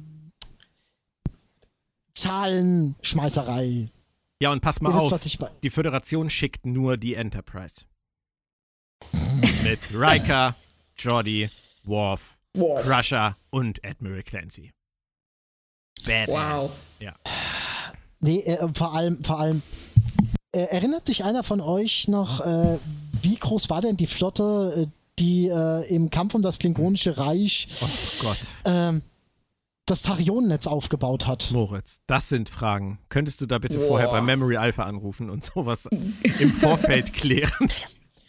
Ab was ich hinaus will, ich glaube, das waren viel weniger. Ja, ich glaube das auch. Aber dieser Gigantismus. Gigantomanismus. Gigantomanomismus, wie auch immer, der, der fliegt uns ja nun überall um die Ohren. Von daher, da kann auch Star Trek sich leider nicht ganz rausfinden. Ach, ich finde, das ist schon doch so ein bisschen entwertend. Für warten mich war Star Trek immer so dieses. Ja, ja, warten wir ab, wo es hinführt. Also ich habe da wirklich auch überhaupt kein Gefühl, wo das hinführt. Ich würde ganz gern von euch noch eine andere Sache kurz wissen. Claudia, vielleicht kannst du es mir erklären. Warum brauchten wir die Borg in dieser Serie? Ähm, äh, äh, Erstmal ganz kurz, weil ich gerade für eine Sekunde auf Memory Alpha war. Äh, und ähm, also es waren tatsächlich, also bei Klingonisches Reich habe ich jetzt nicht gefunden, aber an äh, Wolf 359 waren es 40 Schiffe. Oh, okay. also das nur mal so zum Vergleich zu den 218. Und das war echt ein Ding, das war echt ein krasses ja. Ding, ja. Aber jetzt also, sind 218 ähm, wo, von den Jadwasch. Wo, Genau, aber wo wir jetzt gerade bei den Borg sind, also zum einen ist es, ähm, also gedacht ist es sicherlich als eine ja, Wiedergutmachung an den Borg, dass äh, man die Borg anders wahrnehmen soll als ja. ähm, Opfer und nicht mehr als Täter, also das Kollektiv an sich als den Täter, aber die einzelnen Mitglieder des, des Kollektivs als Opfer. Und bei den Androiden das, würde sich das jetzt spiegeln, vielleicht? Ja, das wollte ich gerade sagen, dass das ähm, äh, diese Frage nach Identität, wer ja. sind wir, wer sind wir in der Gemeinschaft und wer sind wir allein, das ähm, sehen wir, glaube ich, das soll gegenübergesetzt werden, ähm, die Borg auf der einen Seite, die Androiden auf der anderen, Picard und seine neue Besatzung dazwischen ähm, also Gemeinschaften, wie die entstehen und wie, die, wie der Einzelne sich in ihnen verhält oder von ihnen geprägt wird. Also das, wenn wir jetzt mal so diesen großen Überbau nehmen wollen. Ja. Das, denke ich, spielt eine große Rolle dabei. Haben Sie es bisher erfolgreich durchgezogen? Ich finde gut, dass Sie es versuchen. Ja. Gerade die Borg eben in anderes Licht zu rücken. Ähm, ich weiß noch nicht so hundertprozentig, da sie den einzigen Borg umgebracht haben, bei dem wir das tatsächlich erlebt haben, jetzt mal abgesehen von Seven, nämlich You. Ja. Ähm, lässt das Ganze, ja, lässt das Ganze so ein bisschen auf tönernen Füßen stehen. Also auch wie es jetzt weitergehen soll, weil sie müssten dann letzten Endes neue Borg etablieren, zu denen wir eine ähnliche Beziehung aufbauen könnten, um eben diese ähm, Tragik des Opfers auch mitempfinden zu können. Hm. Und wahrscheinlich werden die Borg am Ende noch äh, von Seven und Locutus rekrutiert, um den großen Kampf gegen den Endgegner zu führen. Ja, das ist ein Teil echt, davon. Ja, das ist echt die äh, Frage. Also das finde ich auch spannend, ob ähm, Picard als Locutus wirklich nochmal zurückkommt. Also ob er als, er war ja geplant eigentlich als Botschafter der Borg, ob er bereit ist, freiwillig in diese Rolle zu schlüpfen, wenn das große Böse aus dem Weltraumriss kommt. Richtig, und das, das würde ja auch passen. Also wir hatten das Thema ja, als Yu auftauchte, da haben wir ja tatsächlich über sowas gesprochen, dass Yu mhm. und ähm, Picard ja sozusagen die Borg dann freiwillig in eine bessere Zukunft führen könnten. Ähm, er wurde jetzt ja nun in dieser Folge auch schon wieder direkt von einem XB angesprochen als Locutus. Also Richtig. sie machen mhm. das ja schon mhm. offensichtlich absichtlich. Ja. Also von daher wird, wird so. es, denke ich, noch eine Bedeutung haben. Ja, glaube ich auch. Wobei ich ich hoffe nicht, dass er dann als Locutus äh, sozusagen den Platz einnehmen muss von Seven, weil Seven stirbt. Weil eigentlich wäre Seven die geeignete ähm, Anführerin, Bock, Ersatzkönigin für den Kubus. Das müsste eigentlich vollkommen ausreichen. Und wenn man das mal so weiterspinnt, als ähm, damals die Frage aufkam, warum ist Seven nicht in der Folge, wo es dann auf den Kubus geht, habe ich ja gesagt, dass ich glaube, dass sie nicht in der Folge ist, weil es für die Autoren wichtiger war zu zeigen, was es für Picard bedeutet, auf den Kubus zurückzukehren. Und ja. jetzt hast du eben so schön gesagt, dass vielleicht ähm, Yu tot ist, weil sie Seven in den Mittelpunkt der Geschichte auf dem Kubus stellen wollten, obwohl er eigentlich die logischere Wahl für diese Handlung gewesen wäre. Sonst hätten Richtig. sie nämlich zwei gehabt und so haben sie jetzt wieder nur eine. Und das gleiche könnte sich dann jetzt zum dritten Mal ereignen, wenn es darum geht, den Kubus anzuführen, dass Seven stirbt und Picard Locutus wieder werden muss. Ich denke, Picard wird zu Locutus werden müssen und das wird auch darum gehen, einen Umbruch zu symbolisieren. Und wir hatten bis jetzt immer eine Borg-Königin. Und ähm, wenn Picard zum Borg-König wird, haben wir hier einen symbolischen Wechsel, der, der, der visuell etwas ähm, anders darstellt, als wir es bis jetzt hatten. Eine Veränderung. Sie könnten auch seinen Gehirnschaden reparieren. genau. Ich weiß nicht, ob mir das gefällt. Eigentlich weiß ich, dass es mir nicht gefällt. Aber es ist ja immer, wie Moritz so schön sagt, äh, dann die Frage, wie sie es uns verkaufen. Und die Chance muss man ihnen ja auch geben. Aber wenn ich mir überlege, dass ich jetzt äh, aus der Staffel rausgehe mit dem Gefühl, dass Picard wieder Locutus ist, boah, weiß nicht. Also hm. ich fände es, ähm, ich fände die Variante jedenfalls deutlich besser, als wenn er in den Golem schlüpft. Ja, reden wir nochmal über den Golem. Was haben Sie denn mit dem Golem vor? Deiner Meinung nach, Claudia, sonst, falls nicht Picard den Golem-Körper bekommt als neuen Wirt für seine mentale, was auch immer? Ähm, also das war jetzt eigentlich so meine Theorie, dass ja. Picard, äh, also wenn, weil das ist äh, von der Szene her, es ist schon sehr konstruiert. Die stehen dann da und so zufällig sagt dann, ähm, äh, wie heißt der noch? Oh Sung. Gott, Namen. Nenn ihn doch Sung. Nenn ihn ja, einfach genau, Sung. Sung der heißt aber. Altan Inigo. Äh, Altan, genau. Der wird dann Altan und Girati dann so, ach ja, ne, so ein Bewusstseinstransfer geht schon. und Picard steht daneben so, oh, echt jetzt? Und ähm, das, ich hoffe, dass sie es nicht machen, weil das einfach für, also Picards Charakter so stark schwächen würde. Aber ganz ehrlich, Claudia, denkst du nicht vielleicht, äh, sie werden in eine ganz andere Richtung gehen, weil sie ja alles, was sie irgendwie auf geworfen haben in der Staffel, wieder letztendlich irgendwo mal aufgenommen haben. Und es hieß doch am Anfang der Staffel aus Geratis Munde, dass man irgendwie aus einem übrig gebliebenen Neuron sozusagen vielleicht sogar Data wieder erschaffen könnte.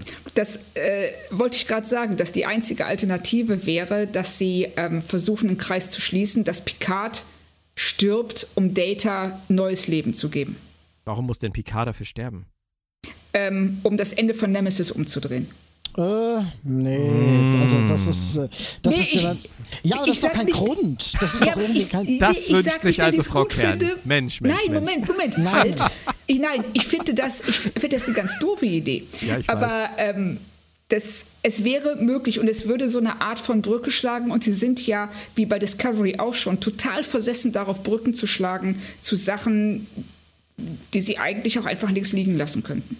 Okay, aber dann würde Data vielleicht dann jetzt wieder auferstehen, vielleicht sogar menschlicher als zuvor. Ich hatte auch so ein bisschen geungt, dass er vielleicht so eine Art einiger wird für alle, dass er sozusagen der perfekte künstliche organische Hybrid wird, der dann allen sagt, es geht nur gemeinsam und nicht gegeneinander.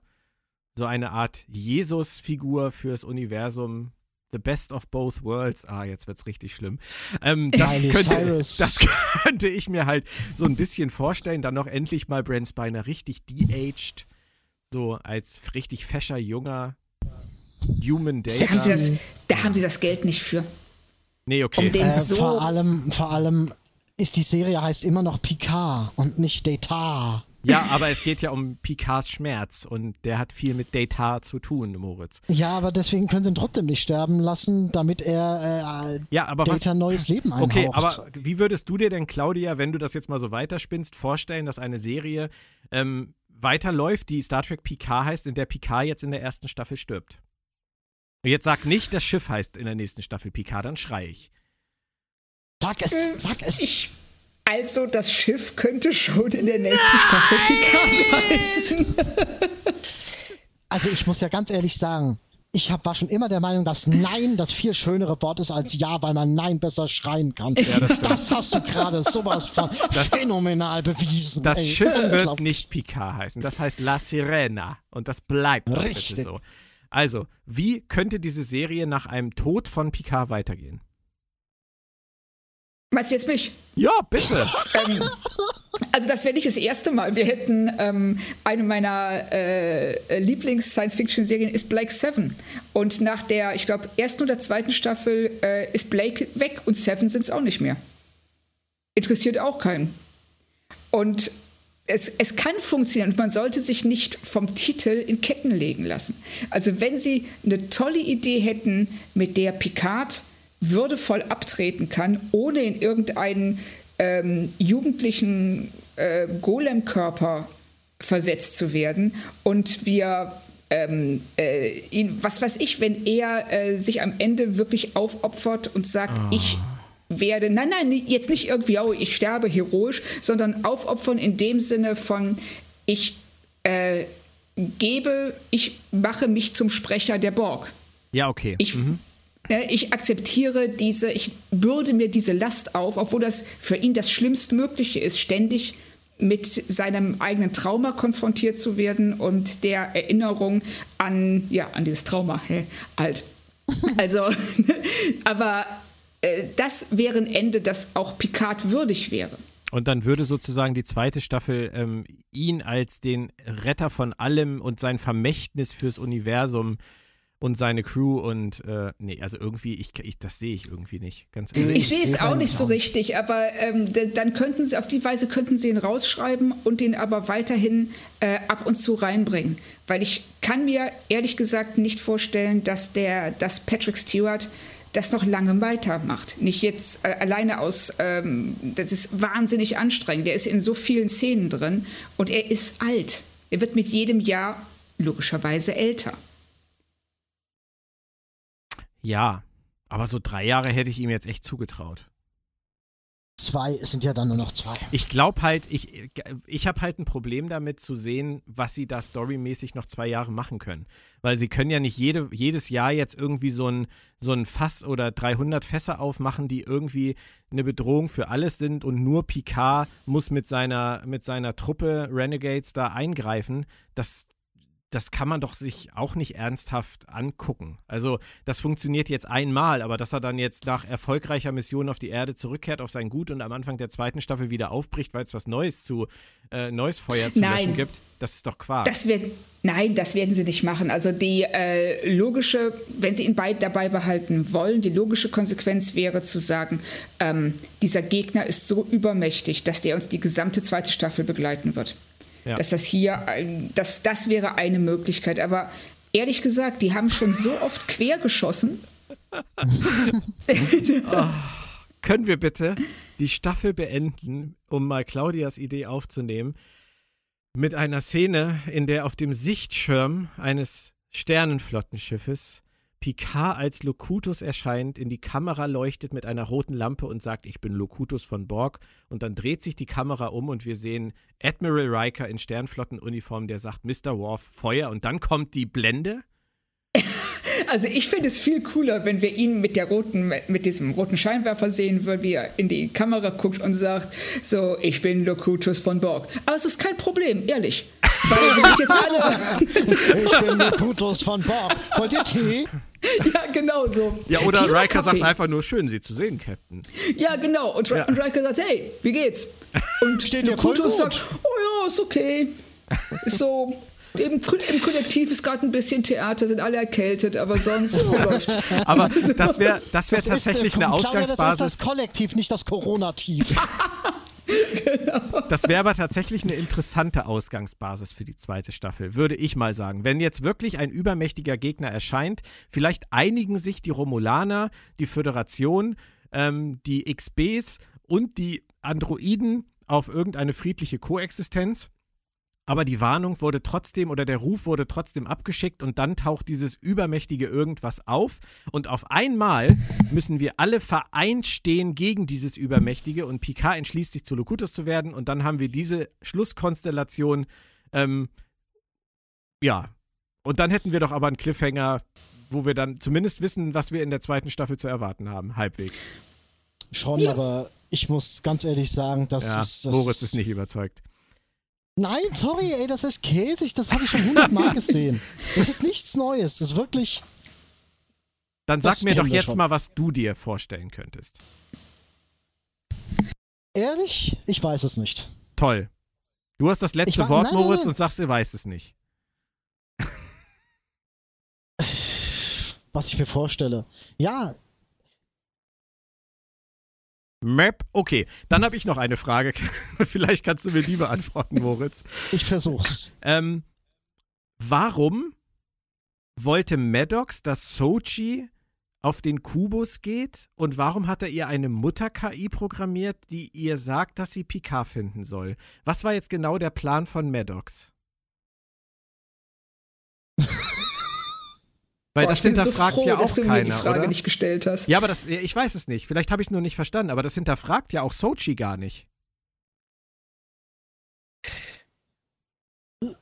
Okay, alles vielleicht klar. Nee, ist das ist so ein, vielleicht ist das so ein Lernprozess. Geh mal dahin, wo Leute sind, die sowas ähnliches, äh, die eine ähnliche Agenda haben wie wir, die auch irgendwie mit Kybernetik rumdoktern und Menschen mit Kybernetik verbinden. Da kannst du vielleicht irgendwas lernen oder. oder ich habe das ja auch eben gerade verwechselt. Also äh, Dash sollte ja Picard finden und nicht Sochi. Ähm, aber trotzdem, Warum hat Maddox die beiden an diese Orte geschickt und diese Mutter-KI programmiert, die dann im Zweifelsfall auf Picard zeigt? Also ich, ganz ehrlich, das... Weil, äh, weil die isoliert, abgeschottet vom Rest des Universums sind und man braucht neue Eindrücke, um sich irgendwie äh, geistig neu befruchten zu können. Ansonsten haben wir da ein Stagnationsproblem.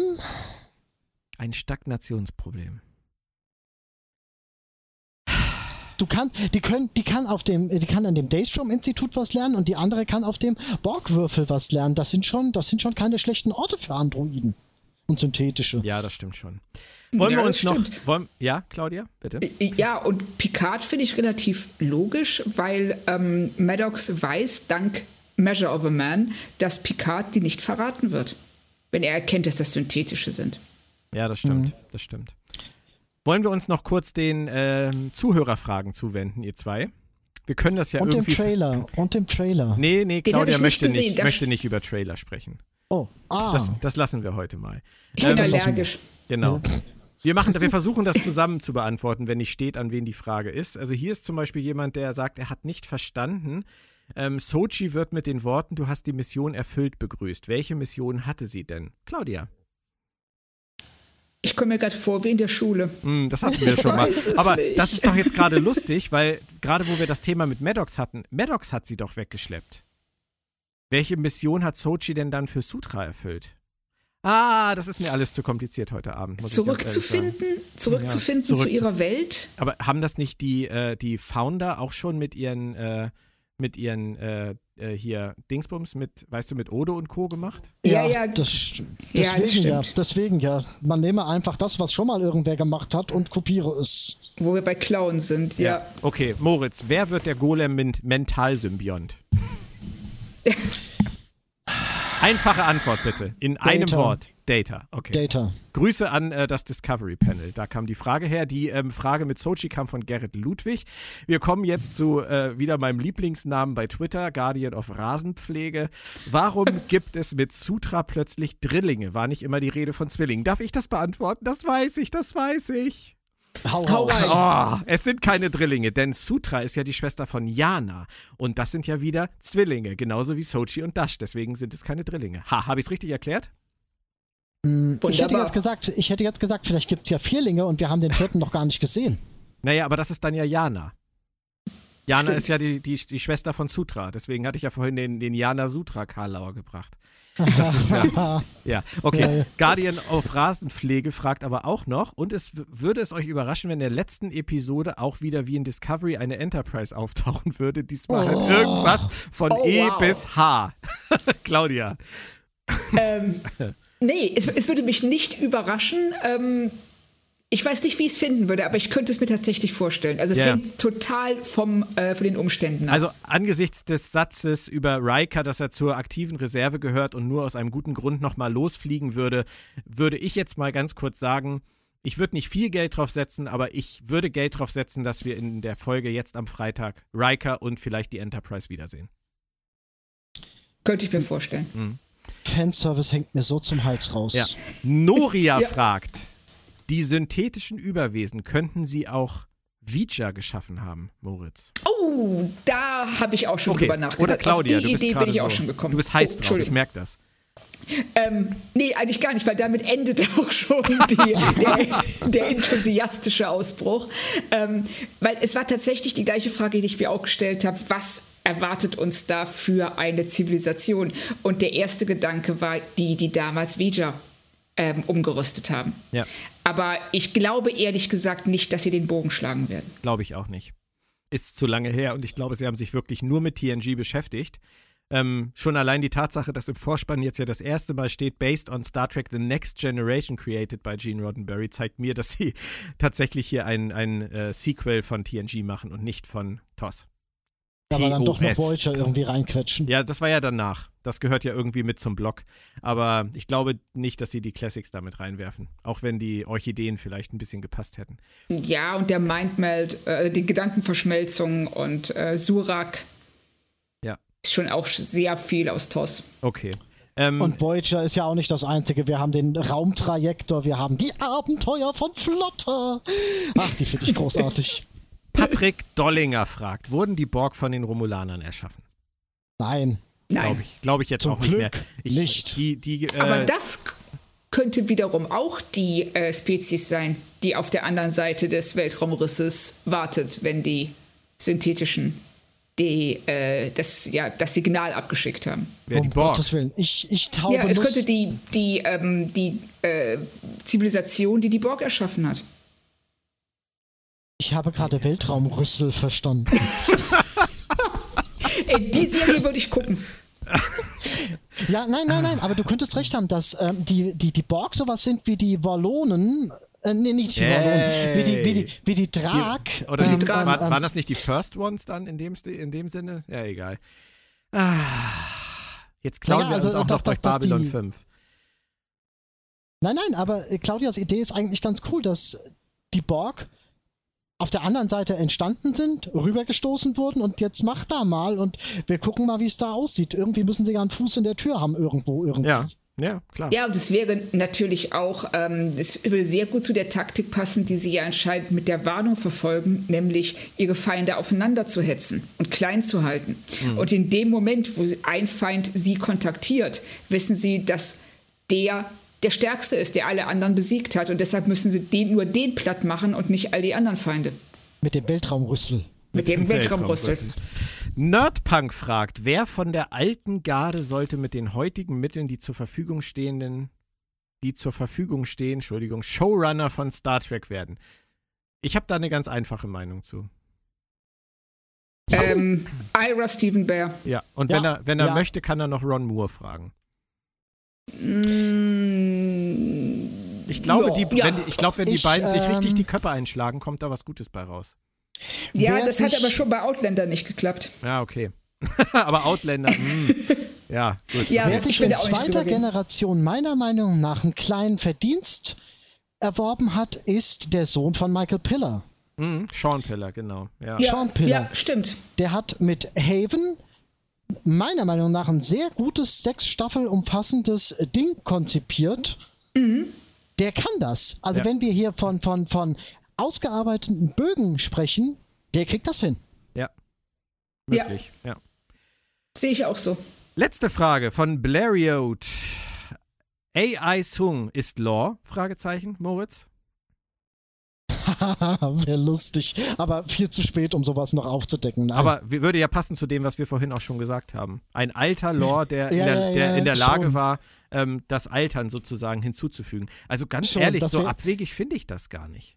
Ja, aber es wäre auf der anderen Seite wieder sowas von schade, du hast dich noch nicht mal richtig an diesen Song gewöhnt und dann kommt dieser, dieser Moment, dann käme dieser Moment total, ja, okay, haben wir eh nur 5 Minuten, 10 Minuten, 15 Minuten gesehen, wen juckt's, was Naja, das wäre dann halt vielleicht so. das Setup für die nächste Staffel, dass er sich als Lore zu erkennen gibt, dass der Golem zu Data wird und wir dann wieder den alten Data-Lore-Konflikt äh, Ach, wie in Descent auch schon. Nee, es wäre eine Wiederholung. Und Juge spielt da auch mit rein.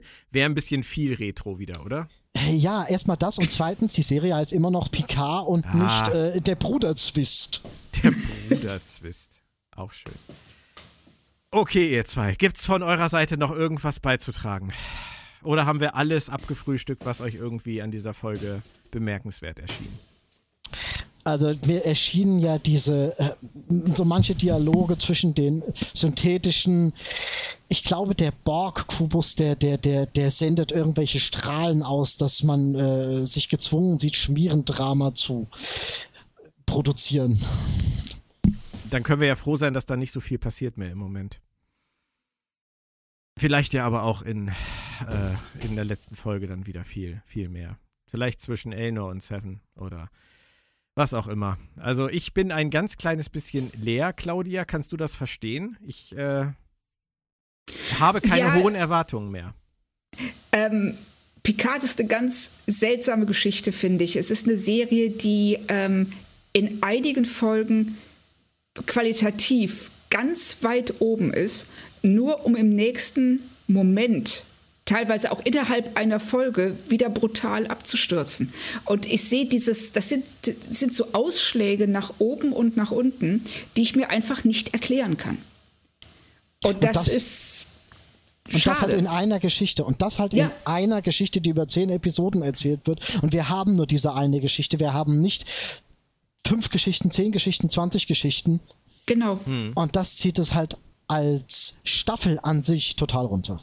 Ja, es kommt nicht zusammen. Also ich habe nie den Eindruck, äh, jetzt sind wir, was weiß ich, wir sind am Anfang durch viele Stromschnellen durch und jetzt auf einmal sind wir äh, äh, in ruhigem Wasser oder wir, oder wir sehen das Ziel vor uns, wir wissen, worauf wir zulaufen. Wir haben alle, ja, alle Schachfiguren so aufgestellt, ähm, dass jetzt das Finale kommen kann. Den Eindruck habe ich hier nach dieser Folge überhaupt nicht. Und deshalb glaube ich, sind wir auch alle drei so ähm, unschlüssig, was uns in der letzten Folge erwartet. Richtig. Also ich muss euch ehrlich sagen, ähm, ich finde die Staffel gar nicht schlecht. Also ich, äh, es gibt, es gibt Schlimmeres und ähm, ich bin nicht komplett enttäuscht von allem, was wir da zu sehen gekriegt haben. Ich kann immer noch akzeptieren, dass es für eine erste Staffel vielleicht nicht optimal gelaufen ist, wobei die Produktionsgeschichte ja viel eleganter und smoother wohl gelaufen ist als bei Discovery.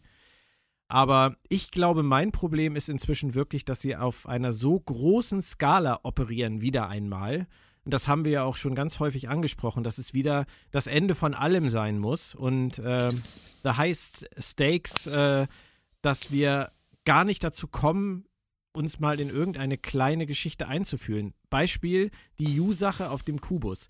Mir hätte als Staffelhandlung gereicht, dass Yu Picard um Hilfe bittet bei seinem Rückgewinnungsprojekt, weil irgendwas irgendwie irgendwie quer läuft. Und dann treffen die sich wieder. Seven wird vielleicht noch konsultiert, weil sie auch Expertise hat. Dann hätten wir sie auch reinbekommen.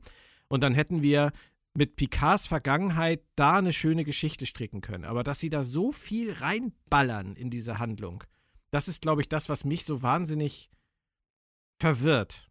Weil ich gar nicht äh, weiß, worum es denen eigentlich geht. Ich weiß auch zum Beispiel gar nicht mehr, warum Patrick Stewart überhaupt der Meinung war, dafür zurückkommen zu müssen.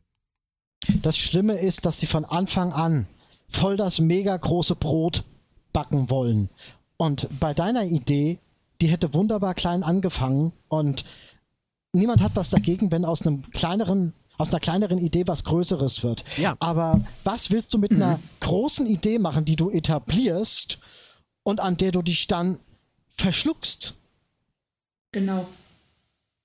Ja. Du kannst sie nicht, du kannst, du kannst, wenn du einen Gang zurückschaltest, dann kriegst du Kritik von denen, die sagen, du hast aber ganz anders angefangen und mach so weiter. Mhm. Du kannst aber auch nicht größer werden, weil du dann die ganze Zeit an der Grenze und Schwelle zur Groteske ja, ja, natürlich, klar. Stand. Und das Richtig. haben sie im Prinzip jetzt gemacht mit der ersten Staffel. Sie haben alles reingehauen, ja. alles. Ja, sie wollten mit, äh, um bei dem äh, Bild mit dem Kochen zu bleiben, ähm, sie wollten mit einem Zehn-Gänge-Menü anfangen und ähm, jetzt sehen sie auf einmal, dass sie vielleicht, dass es besser gewesen wäre, erstmal die Vorspeise zu machen, gucken, wie die ankommt, dann sich Gedanken zu machen, was man als zweiten Gang servieren will und das aufeinander aufzubauen. Und so haben sie diesen Paukenschlag am Anfang, die werfen dich ähm, ins kalte Wasser, zeigen dir eine Föderation, die du nicht verstehst. Es ist ein Kulturschock, finde ich vom Prinzip her auch richtig gut. Aber sie haben es dann nicht geschafft, diese Welt vernünftig aufzurollen und die Figuren in sie einzubetten und uns durch die Geschichte mit den Figuren durchzuführen sieht man ja perfekt daran, dass man jetzt in der vorletzten Episode meint, nochmal äh, äh, komplett andere Charaktere in den Mittelpunkt oder, oder in eine Art Mittelpunkt zu schieben, von denen wir überhaupt nichts wissen. Das kannst du mit, mit weniger wichtigen Charakteren machen, aber nicht mit einem Song. Da hört ja. dann wirklich ja. auf. Richtig. Richtig. Und die ganze Latte an Charakteren, die irgendwie in dieser Staffel mal wichtig waren, die ja jetzt inzwischen in der Versenkung verschwunden sind, größtenteils, ob das Narissa ist oder ob das Narek ist oder ob das äh, die Rikers Jaban sind und Kestra, und Jaban und Laris oder Bruce Maddox und Icheb und hast du nicht gesehen, Commodore O und diese Föderationsverschwörung und Narissa an ihrer Seite und dann auf einmal auf dem Kubus und jetzt ganz weg und Narek auch nur noch so halb da und ich, für mich fühlt sich das halt irgendwie nach verzettelt an. Leider. Ja. ja. Extrem. Und das ja, hätte ich von einem Buchautor eigentlich nicht erwartet. Claudia. Absolut nicht, aber da Ganz hängen ja auch 20 nicht. Leute drin. Ganz genau, äh, was, was Moritz sagt. Ähm, ich glaube, es liegt tatsächlich daran, dass er als Buchautor überhaupt nicht daran gewöhnt ist, so zu arbeiten. Und da sind 20 Leute, da sind ähm, 15 verschiedene ähm, äh, ja, Interessengruppen oder jeder, der irgendwas haben will. Das eine läuft nicht, weil das Geld nicht da ist, das andere läuft nicht, weil der Schauspieler an dem Tag nicht kann. Und ähm, da kommt so viel zusammen und der Writers Room ist ja was völlig anderes, als sich ähm, an den Schreibtisch zu setzen und sechs, sieben Stunden lang sich zu überlegen, was man jetzt schreiben will. Mhm. Und ähm, ich finde, sie tun ganz vielen neuen Figuren auch keinen besonders großen Gefallen durch die ähm, Fanservice-Altlasten. Ja. Absolut nicht. Ähm, so schön wie einige das mit Riker und Troy und Kestra auch finden mögen, ich das wäre ein Job gewesen, den Laris und Jaban genauso ja, ja, hätten klar. machen können. Ja, und das hätte ein ganz anderes Bild auf die Romulaner geworfen, wenn man mal bedenkt, dass äh, Sochi ähm, von Narik wie wollen wir das jetzt nennen, misshandelt wurde, benutzt wurde.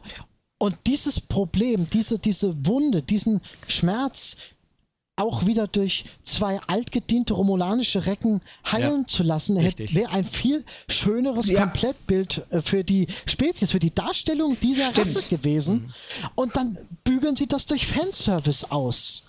Und ja. das ist unfair gegenüber wunderschönen neuen Charakteren, die Spaß, äh, die wirklich eine gute Chemie miteinander und aneinander haben. Ich habe Laris und Jaban total gern zugeguckt. Ja. Die waren mhm. toll zusammen. Da kollidieren einfach, da kollidieren einfach viele wieder verschiedene Interessen.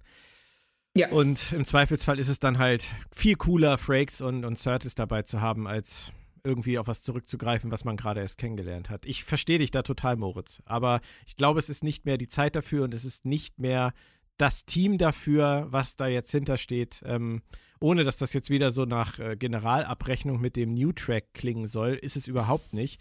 Aber ähm, sie hätten sich an vielen Stellen es ähm, eigentlich einfacher machen können, zu einem besseren Ergebnis zu kommen. Und haben sich unnötig in irgendwelche Dinge verrannt.